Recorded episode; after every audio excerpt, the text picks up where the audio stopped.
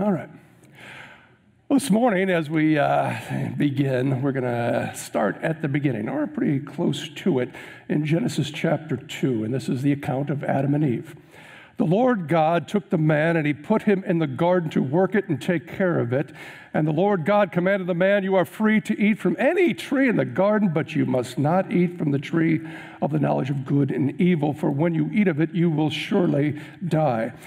The Lord God said, It's not good for the man to be alone. I will make a helper suitable for him. Now the Lord God had formed out of the ground all the beasts of the field and all the birds of the air, and he brought them to the man to see what he would name them. And whatever the man called each living creature, that was its name. So the man gave names to all the livestock, the birds of the air, and the beasts of the field. But for Adam, no suitable helper was found. So the Lord God caused the man to fall into a deep sleep. And while he was sleeping, he took one of the man's ribs and closed up that place with flesh. Then the Lord God made a woman from the rib he had taken from the man, and he brought her to the man. And the man said, This is now bone of my bones and flesh of my flesh. She shall be called woman, for she was taken out of man. For this reason, a man will leave his father and mother and be united to his wife, and they will become one flesh. The man and his wife were both naked, and they felt no shame. This is God's word. So, how is your love life? Are you single? And hoping to meet someone to live happily ever after with? Or are you uh, newly married and you're still filled with wedded bliss? Or maybe you're a married couple who are exhausted from the demands of work and parenting, and maybe, just maybe, marriage is kind of slipping a little bit. Or maybe, hey, marriage is doing pretty well, but you don't want to run the risk of going through the motions. Perhaps you are empty nesters who have realized that it was the kids who largely held your family together, and now that they're gone, things have kind of changed. Or are you a parent or a grandparent concerned for the marriage of your child or your grandchild? Or are you divorced and trying to figure out what went wrong and how not to endure that pain again? Are you none of the above? And yet either struggle with or want to help other people who are struggling with relationship issues. Well, whoever you may be, I pray that over the next four Sundays, that with God's great help, that this message series on marriage matters will do us all some good. Now, even though the topic is marriage, it is my aim that there will be something for everyone, whether you're married or not. And I'll tell you, I've been a pastor for 21 years now, and I've always kind of shied away from preaching on marriage. I think maybe I've touched on it maybe once or twice in 21 years, and here's why. Although I love the subject, I really do, I've never really felt uh, qualified, I guess, for the task. And I certainly don't want to come across as some know it all expert because my wife will tell you I'm not. In fact, after almost 32 years, I think I'm just now starting to get the hang of it. But like I said, I love the topic. I love to read about it, and I do. I study up on it. I listen to podcasts about it. And by the way, anything by Tim Keller or Andy Stanley on marriage is just awesome. And so, with the help of uh, a lot of great material from marriage counselors and authors, and ultimately God's Word. I really do feel equipped and ready to go. So let's get into it. Here is where we are headed. Today, I'm going to talk about getting our marriage priorities straight. Uh, next week, uh, we're going to be covering what commitment in marriage is all about. And then on Valentine's Day, I'll share the big secret and a lot of little secrets about what happy couples know. And then we'll wrap it all up by looking at marriage as friendship. So, priority, commitment, secrets, and friendship. Sound good? Great. So, that first things first, I'm going to state the obvious. I am a pastor. I am not a professional marriage counselor, nor do I play one on TV. I am a pastor, just a pastor, equipped with God's word. And so, you're, what you're going to hear over the next several Sundays uh, about marriage is going to be based on God's word. And I'll tell you that God's word isn't always the easiest word. And I'll tell you that God's word isn't always the most comfortable word. But I will tell you that God's word is always the best word uh, because marriage, after all, was his idea. He invented it, he created it. He's also the lawgiver. Uh, don't forget about that. He's also the lawgiver, and he is sovereign, meaning he knows all. He knows what is best, and God wants only the best for you. God loves you, and God loves marriage. God Himself officiated the first wedding. So it all starts with God. He creates Adam, and it's good. Um, Adam is good, but hmm, something's not right. It's not good that he is alone. And so God makes a wife for Adam. In fact, he makes a wife from Adam. And she wasn't made out of his head, order to top him, nor was she made from his feet to be trampled upon by him, but she was made right here, right out of the side, to be next to him, to be next to him, right near the hearts. And God makes a wife for Adam, and he, and he brings her to the man, and Adam declares, Whoa, man. That's where the name woman comes from. Whoa, man. That's right. Eve, you are the only girl in the world for me. Think about it. Adam breaks out in poetry. He breaks out in joy. He says, At last, at least brought all these animals. You know, forget that noise. At last, God, thank you, thank you, thank you, thank you, thank you, thank you, thank you. Adam and Eve, perfect couple, literally made for each other. Then God says something very important and Jesus is going to say the exact same thing, okay? And the Apostle Paul is also going to point to it and repeat it. And so these words are really important. If everyone's saying them, here they are for this reason.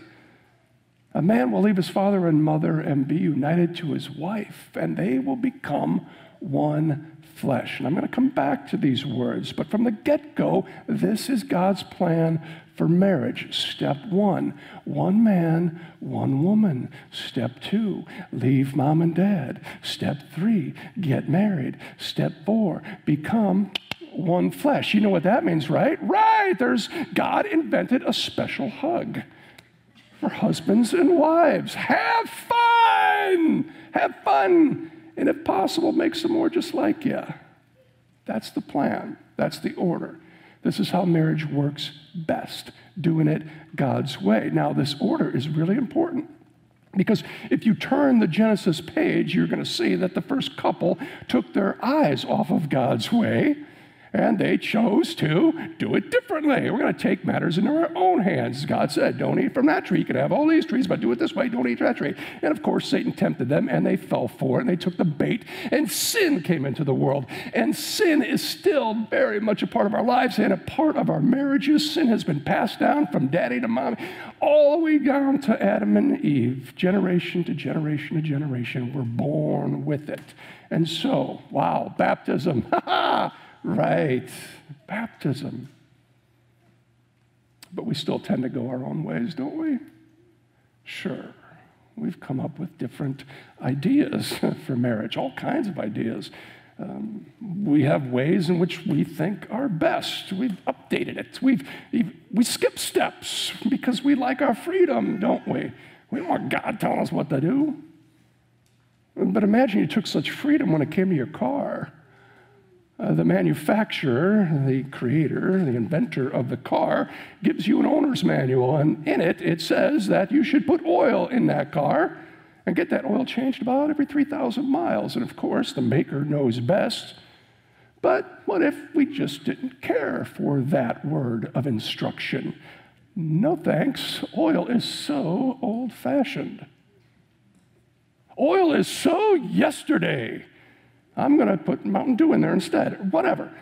Now, I'm no mechanic, but even I know that that car eventually, maybe sooner than later, is heading for a breakdown because it just wasn't designed to work that way. But here's the thing if you turn one more page in Genesis, and go to the third chapter, and you see that God doesn't leave Adam and Eve uh, alone, stuck on the side of the road. No. He promises a Messiah. He will send the ultimate tow truck. AAA Jesus, right? He will send the ultimate mechanic. Oh, it's a beautiful promise there in Genesis 3. Already, he said, I will send my son, and he will crush Satan's head because you're going to need forgiveness and lots of it. And Jesus would even lay down his own life so that we could have life for eternity, yeah, but also for the here and now, like right now, in all areas of life, even especially in marriage. And oh, how we need Jesus. I mean, order is important. And so it has got to begin with Him. God has to be at the very, very top of our love list. Love the Lord your God with all your heart and with all your soul all your mind, with all your strength. This is the greatest commandment. You want to have a rock solid marriage that stands the test of time, then bring Jesus in. Have him be the number one priority in your individual life. And your marriage will only, get better. I believe this quote from C.S. Lewis to be very true. He says, When I have learned to love God better than my earthly dearest, I shall love my earthly dearest better than I do now. No other before him. Jesus in first place. Now, I'm the father of five. Yeah. We didn't know what we were doing. No, we knew exactly what we were doing. Yeah. So I have a, boy, and he's 16, and he has four older sisters. Yeah. And so I pray for him. and I pray for all my kids every night. And I pray for their spouses, or their future spouses. I say something like this I say, Lord, and I've, I've even said this. I won't, kids, I won't tell you which one, but I've even said this. Lord, you got your work cut out with that one. But will you, in your good time, send them a spouse? But send them someone who is after your own heart. And God has answered that prayer for my oldest daughter. She was married in October, and I was so proud to walk her down the aisle. And I love this picture, but I'll tell you, it's fake because I am like, I look calm and cool. And I am not calm and cool. I am freaking emotionally. Dads, if you've ever done this, what an honor. You know. And you dads who haven't had that honor yet, whoa, get ready. Get ready. And and oh my gosh. When I saw the groom, that's when I really lost it. Is when I saw the groom looking at his bride. It is so amazing. It's a crazy feeling to look at someone looking in love on the one you love with that kind of love. And I put their hands together, right? And I didn't say much because I was kind of barely get the words out. Um, but I think I said the very most important thing that I could ever say to them. I, I, here's what I choked out. I said this. I said, stick close to Jesus and to one another and have a great life. And at the reception, when I, I got to speak, the best man speech, I did lose it. I, I'm not a big crier, I'm really not. But boy, oh boy, I did that night. And in my head, I'm having this debate or this, you know, this thing as I'm talking uh, to the couple, and all my friends and relatives are standing there, and I'm getting, it's getting weird because I'm like, and I'm like, in my head, it's like, knock it off, you big baby, you know, all that. It's so emotional and so wonderful.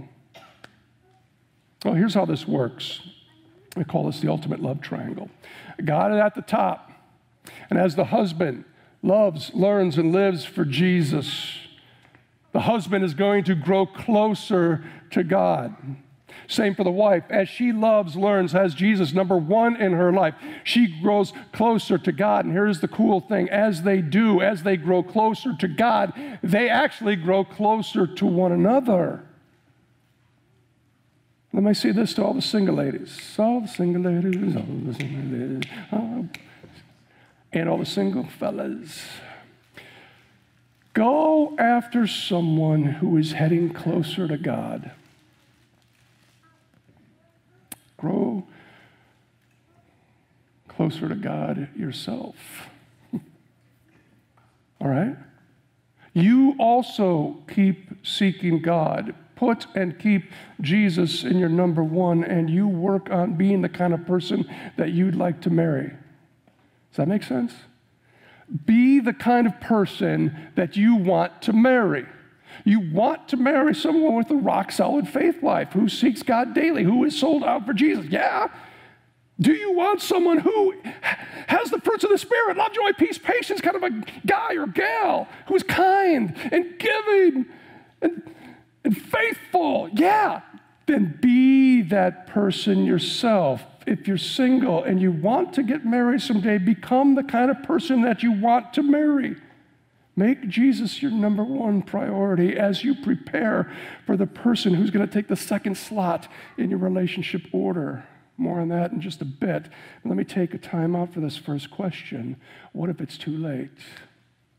What if you're already married and your spouse is not interested in that and it's not a Christ follower? To you, I say this love your spouse. Honor your spouse. Cherish your spouse. Who knows? Paul writes, How do you know, wife, whether you will save your husband? Or how do you know, husband, whether you will save your wife? Pray for your spouse. Keep loving your spouse. Time in. Okay, the best move in marriage is to get the proper priorities in place follow God's plan and get the order straight. It starts with God. And I don't mean simply a belief in the existence of God as some intellectual exercise. Check. No, no, no, no. I'm talking about relationship. Like, have a personal connection and a relationship with Jesus. You want to keep worshiping Him, loving Him, uh, learning from Him in the Word, that kind of a thing. That's the very first step. Find someone who is after God's own heart. Second step, find someone to marry. Easy. No, not really. Because guess what? Second time out, you're never going to find and marry the perfect person. You won't. And that's more than okay because perfect compatibility is not only boring, it's impossible. The moment you marry someone, you and your spouse begin to change. You can't help it, you just do. And you can't know ahead of time what those changes are going to be. And so you don't know and you can't know who your spouse is actually going to be in the future until you get there. And so as you both change, you're not going to be able to always perfectly see eye to eye. And this is going to cause a little tension, maybe a lot of tension. And so you're going to need how to learn how to uh, resolve conflict. And I'm going to save that uh, discussion for the next couple of Sundays, so stay tuned. But back to the relationship order. God is in the number one spot. And the next in line then is your spouse. Do not put your spouse in the number one slot. No, no, no, no, no. They are not God. They cannot do for you what only God can do. They could never live up to that expectation. A lot of people put on, like, when they say, Oh, if I get married, then all my problems will be solved and my heart won't hurt as much. Basically, you're making this person a God, an idol, someone who's going to fix everything and make everything all right. Don't do that. They can't be God. They can't. One, it's unfair to them. Secondly, you will be incredibly disappointed. They cannot save you. They cannot create a new heart within you. Do not make your spouse your God. It's unfair. No one can live up to that. And so God has to be first and then spouse second. Don't overlook this. Now, next to our relationship with God, marriage is the most profound relationship there is. And let me put it another way your spouse is to be the highest human relationship you have. No other human is higher than your spouse. A man will leave his father and mother and be united to his wife, not united to his job, not united to his buddies. Not united to his TV, not united to his golf game, united to his wife. A woman will leave father and mother and be united to her husband, not united to her kids, not united to her parents, not united to her girlfriend, not united to her career, united to her husband. Your primary human relationship has to be your spouse. Meaning this your spouse gets first crack at your best. Your spouse is to get the first shot, first one in line at your best. Your best time, your best energy, your best creativity, your emotion. They are to get the first and best chunk of you, not your kids, not your boss, not your friends. Get the order straight. God spouse, then kids, parents, work, and everything else in life. And let me just, another time out, we all jack this one up. Everybody is guilty, right? I am. My wife is. Sure, we've got, sure, sure, sure, sure. But guess what? You can start over. start today. Start today. We, we all, boy, sometimes I give Mary my worst. Matter of fact, now that I think about it, a lot of times, because I have to be all nice to everybody because I'm a pastor. And then I come home and I'm like, oh man, right? You do that too. You do. They don't get the best of you, they get the crummiest part of you. You saved it up all day, and you come home with it. Blah. So we've all jacked it up. That's why Jesus is so important because we're gonna be like, Oh Lord, thank you for convicting my heart. And now let me go to my wife and say, I'm an idiot. But you knew that already, but I do want to say I'm sorry for being an idiot. And I want to try to be better. Let nothing come before your spouse, except God, of course. If your children are getting your best, which they probably are, and your spouse is not getting your best, there's going to be trouble down the road.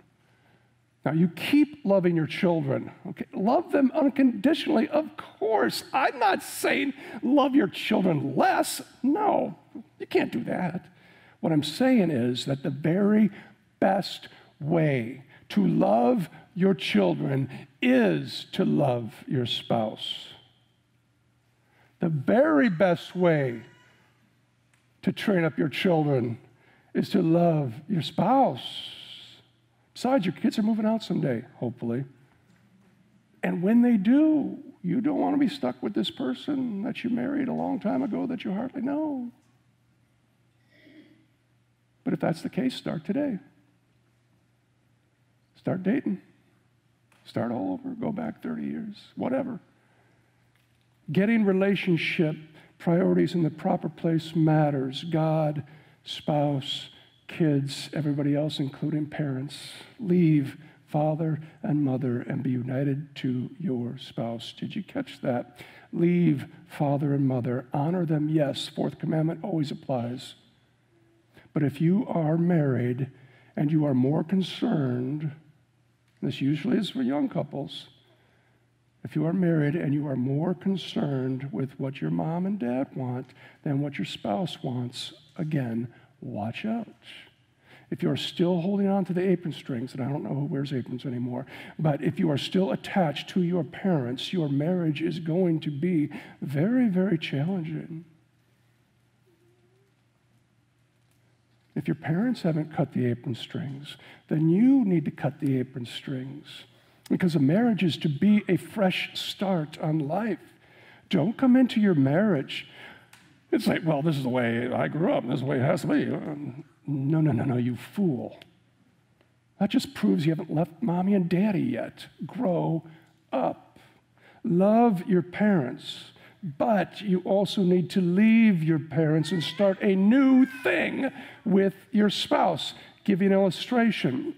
When I was growing up, um, I could tell you exactly what time we ate dinner every night. It was 6:30 on the dot. My dad worked hard. He was on his feet 11 hours a day, 7 a.m. to 6 p.m. And so he would come home beat. And he'd walk through the door and he'd unlace his work boots. He'd wash up and he'd sit down at the table and he was hungry. And since my dad was old school, I can pretty much tell you what we had for dinner each and every night meat, potatoes, bread. And if you want dessert, have some more potatoes. Actually, since I know my mom is watching, we did have chocolate pudding once in a while, and it was great. Thanks, mom but not, it was pretty rare. Now, my wife grew up differently. Her mom was a baby nurse at Big Barns downtown. Different shifts, different hours. Mary is the youngest of three girls, and her family, her sisters, are about 10 years older. So Mary grew up eating a lot of dinners with just her and her dad.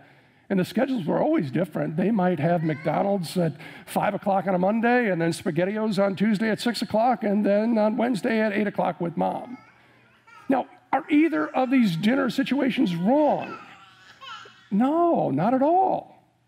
But Chuck would be fooling himself if after the honeymoon he came strolling through the door at 6:30 sitting and waiting for his meat and potatoes, right? I'd say, "Where's dinner?" And she'd say, "I don't know, where you taking me?"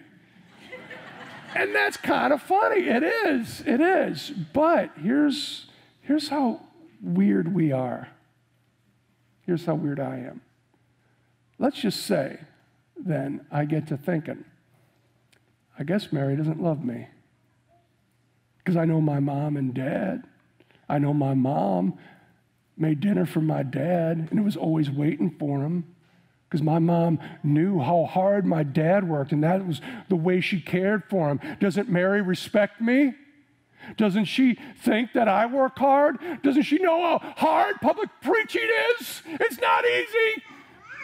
You, see how even something dumb like dinner expectations can cause disunity and even a little bitterness, and that's why marriages need Jesus and that's why you have to become a new thing, a new decision making body in your marriage. You have to leave the past, even if the past was really, really good.